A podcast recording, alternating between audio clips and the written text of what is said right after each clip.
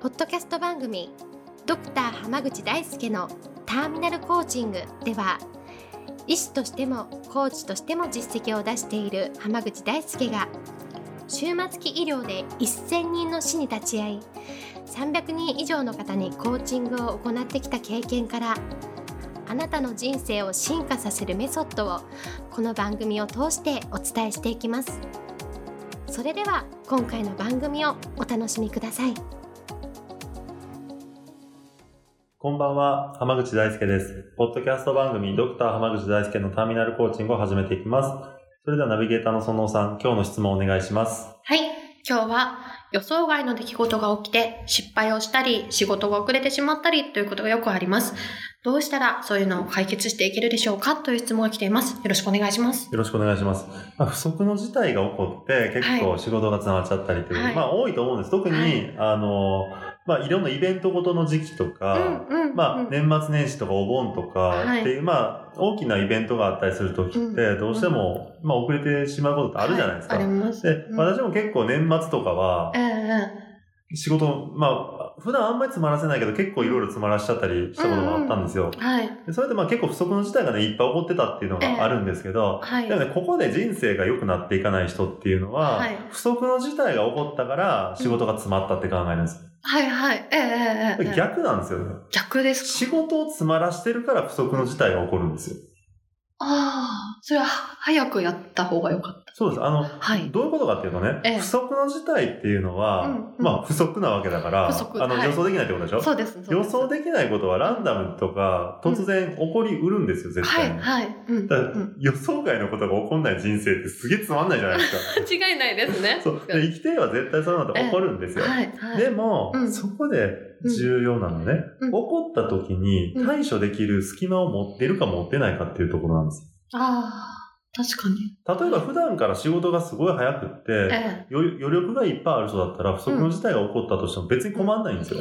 ああ、そうですよね。あ、はい不測の事態起きたから、それ対処して、はい、次っていう感じですよね。例えばなんか仕事の締め切りとかを、え例えばかなり前倒しで、提出できちゃうような人だったら、うん、うん。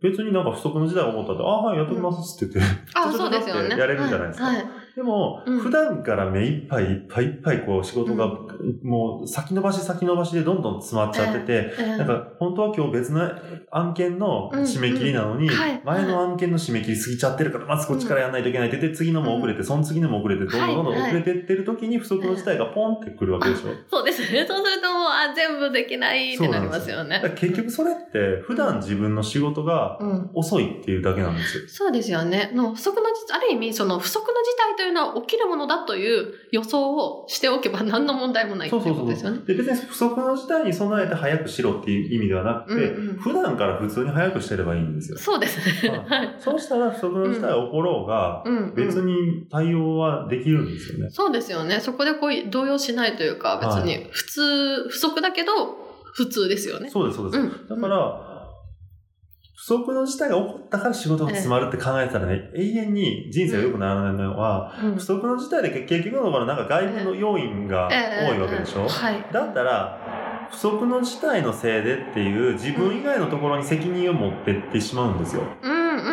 うんうん。うん。でも自分の仕事が遅くて詰まらしちゃった結果不測の事態に対応できなくてもっと大変になりましたって考えてたら、あくまで自分の責任っていう意識が生まれるでしょう。ん、ええじゃあ普段から早くしとかないといけなかったなっていう次への学びが生まれるんですよね。確かに確かに。もう外のせいにしないでいや自分のせいでしょそうです、そうはい。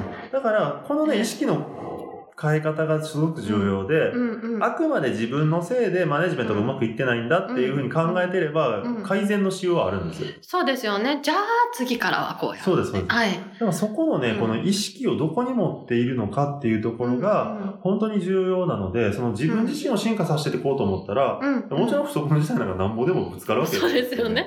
はい。ええええ。だったら、うん。不測の事態はまあ起こるけど、ん。それですら自分の責任で解決できるんだって考えてたら、うん。人生のコントロールとか支配、うん。自分の人生をうん。コントロールしてるのは自分になるわけじゃない。そうですね。でも、何かのせいでとか誰かのせいでっていうふうに考えてたら、うん。自分の人生のコントロールは他人になってしまうわけでしょ、そうですよね。常に別に自分で舵取り結局してないじゃんって話ですよね。その自分自身の人生をちゃんと生きるっていうのは、ええやっぱり自分が全てのコントロールをちゃんと握ってますっていう状態じゃないと、ええ、自分の人生っていうのは本来、本当の意味では言えないわけなんですよ。そうですね。うん。でやっぱりその人生っていうこと自体はうん。有限だし、ええ。で、しかもやっぱ自分の責任で生きてるかどうかっていうのが人生をどれだけ充実させれるかっていうところうのん。すごく重要なはい。要素なんですね。ええ。だったら、その、まあ、最初は大変かもしれないですよえ。えでも、自分の責任でこうなっちゃったんだっていうふうに認めるところからしか自分の人生で良くなっていかないんですよ。そこで認めた上で、うん。じゃあどう解決していこうかってなった時に詰まらしてしまった仕事を、うん。じゃあ、や自分のコントロール、自分の人生ちゃんとコントロールし直すためにええ、すべて、やっぱり終わらせるべきものはちゃんと大人の責任として終わらせないといけないわけじゃなですか。はいい。そうで。ですそれをやるために、じゃあどうしようってなったら、じゃあ例えば、意味のない、こう、うんネットサーフィンをしたりとかうんうんうんうん、テレビ見たりをする時間を全部削って、ちょっとでも隙間時間を作ったりとか、うん。例えばこう原稿を書いたりするような仕事なんだったら、うん。うん。パソコンに絶対向かわないとできないわけじゃなくて、うん移動中のスマホで例えば、うん。文字だけ打つんだったらできるわけでしょ？確かに。うん。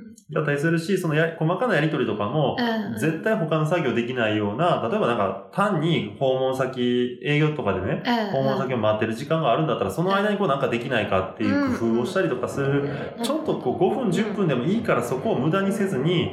なんとか解決していこうっていう積み重ねをすることうんで、詰まった部分っていうのは解消されてくるんですよ。なるほどですね。で、うんまず詰まりを解消させたら次は前倒しにするじ、その空いてる時間を前倒しにやっていくことで、どんどん早くなるし、うんうんもっと言うと余力が出てきたら、どんどん新しい仕事を入れたりとか、うんうん新しいチャンスをつかむことができるんですよねね。。確かに。っていうふうに自分に人生のコントロール権をちゃんと戻すことで、うんうんもう自分自身だったらどこまでも進化していけるので、え要は自分の責任で生きてるんだとっていうところに、うん。ちゃんと戻ってこれるかどうか、意識を戻せるかどうかっていうところが大事です。なるほど。ありがとうございます。では今日はこれで終わります。ありがとうございましたあ。りがとうございました。本日の番組はいかがでしたか？番組ではドクター濱口大輔に聞いてみたいことを募集しています。ご質問は d a i s u k e h a m a g u c h i c o m 大輔濱口 .com の問い合わせから受け付けています。またこのオフィシャルウェブサイトでは無料メルマガやブログを配信中です。次回も楽しみにお待ちください。